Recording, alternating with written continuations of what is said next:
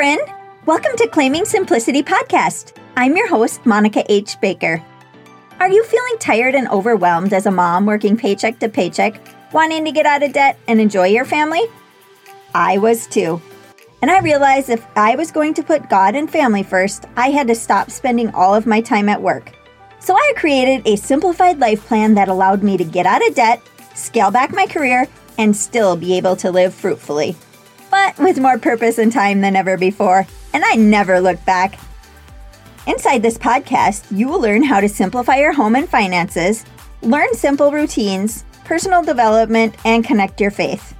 I'm so grateful you're here. If you're ready to create a simplified life that you dreamed of, you are in the right place. Hey there, thanks for tuning in today. This has been an interesting week, and I decided to go back to one episode per week unless I have some extra time each week to put out two. Probably for the next few months, anyways. If you haven't listened to the last few weeks, God put it on my heart last month to put our house up for sale, which makes no sense to us at all. So, knowing that we need to be obedient, within a few weeks, we put our home up for sale and it sold within a couple days. I'm a planner, and at this time, we don't know where we're going to live because there's nothing available that we're looking for, and we want to make sure to stay debt free. And if we build, it probably won't be this year because most of the builders around here already booked up. So we're just trusting God will make it obvious as He already has His plan for us, and God's plan is always perfect. So we have peace in that. It has been two weeks now, and waiting is so, so hard sometimes.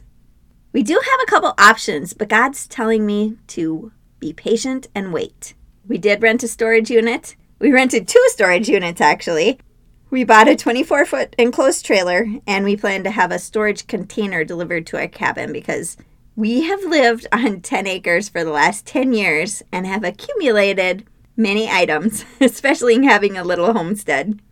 Our goats will go to our son and daughter in laws, and then our chickens will be split up to a variety of places. So we're planning as much as we can at this time, but moving from this home will be very hard because we put so much work into our place to make it just how we want it, and we will most likely be starting from scratch again. I'll keep you updated on this journey because I believe God has something for us that He wants the whole world to know about. And I can't wait to share it with you when I know more.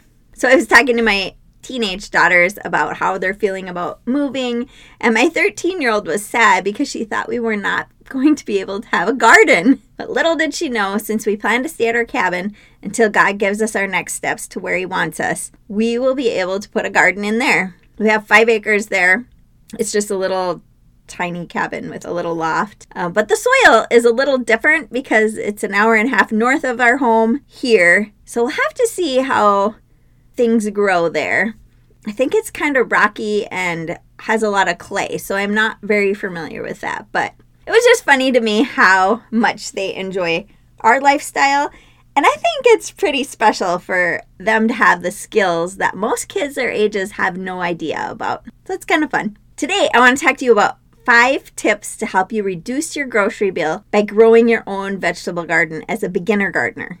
If you have never planted a garden and you don't know how to save seeds, you can still save money growing your own vegetables this year. Listen to episode 25 to learn more about seeds if you'd like to save even more. Depending on where you are in the country, you might still be able to start seeds if you want to. First, you will have to figure out where you're planning to have your garden and how much space you'll have. If you're growing food in pots, then you'll be a little limited as to what you can grow. If you do have space, I recommend starting raspberry bushes and strawberry plants because they will grow and multiply and you will yield more each year. Many people are happy to give away shoots from their raspberry plants and runners from their strawberry plants in the spring. So ask around or look on Craigslist or Marketplace so you don't have to spend any money on those. You won't get much fruit the first year, but the second year you should be very pleased. If you should have some extra money, also plant a few fruit trees for the future. Second, many times you can go to a smaller greenhouse and they have smaller plants, but their prices for one plant is cheaper than buying whatever produce you are at the store.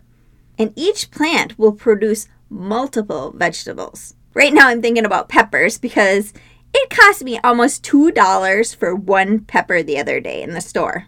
But you can usually find pepper plants for less than that, and it will produce several peppers. So that's what I'm talking about. Just to compare, when you buy a packet of seeds, it's usually less than $2 as well. And then each seed will produce several peppers. So you can see how planting seeds is even cheaper than buying the plants that are already started. But it's much more convenient to buy the plants than start seeds. So, whatever works best for you, you will save so much money planting them yourself as long as you take care of them. if you plant them and they die, then that won't help you out at all. Third, you'll be able to save money because you can preserve food for most of the year. And then you won't have to buy food in the off season because that can really get expensive when you buy food when it's out of season. Here, anyway, when we really only can grow food about four months of the year. The bonus to learning how to can and preserve food is that it tastes amazing, knowing that you grew it yourself, and the huge amount of money you'll save. You can do this. I want to help you start growing your own food because it's not only more nutritious, but it also gives you a sense of accomplishment. I can't even tell you how much you will enjoy this process. Fourth, if you're not able to grow your own food, you can buy it from a farmer's market or look for people who give produce away. Many people grow more food than they need, and so they're usually looking for people to give it to. So keep your ears open and learn how to preserve food so that when you're able to grow your own food, you know what to do with it. Just preserving food for the year will save money, even if you can't grow it yourself right now. And that's a huge step forward in your journey. And fifth, have fun with it and don't get discouraged. If you are a beginner gardener and some of your produce doesn't do well, use that information as a learning experience for the next year. We all have different soils and weather, and each year seems to be a little different, so don't get frustrated. I've been gardening for quite a few years, but I still learn new information each and every year, and there are so many different ways to grow food. So it's some if something doesn't work one year, try something else the next year. As you probably already know, I like to keep everything streamlined and simple. So I know you do not need to complicate gardening either. Start small so you don't get overwhelmed. Get a few plants that you want to try and get started. Feel free to send me an email if you have any questions, and I would be happy to help you in any way that I can.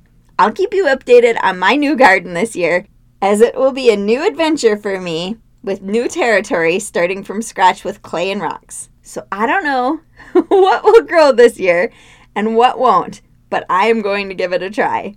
If you haven't already, go to claimingsimplicity.com and sign up to get my recipes and simplifying tips that I will be sending out. Have a super week.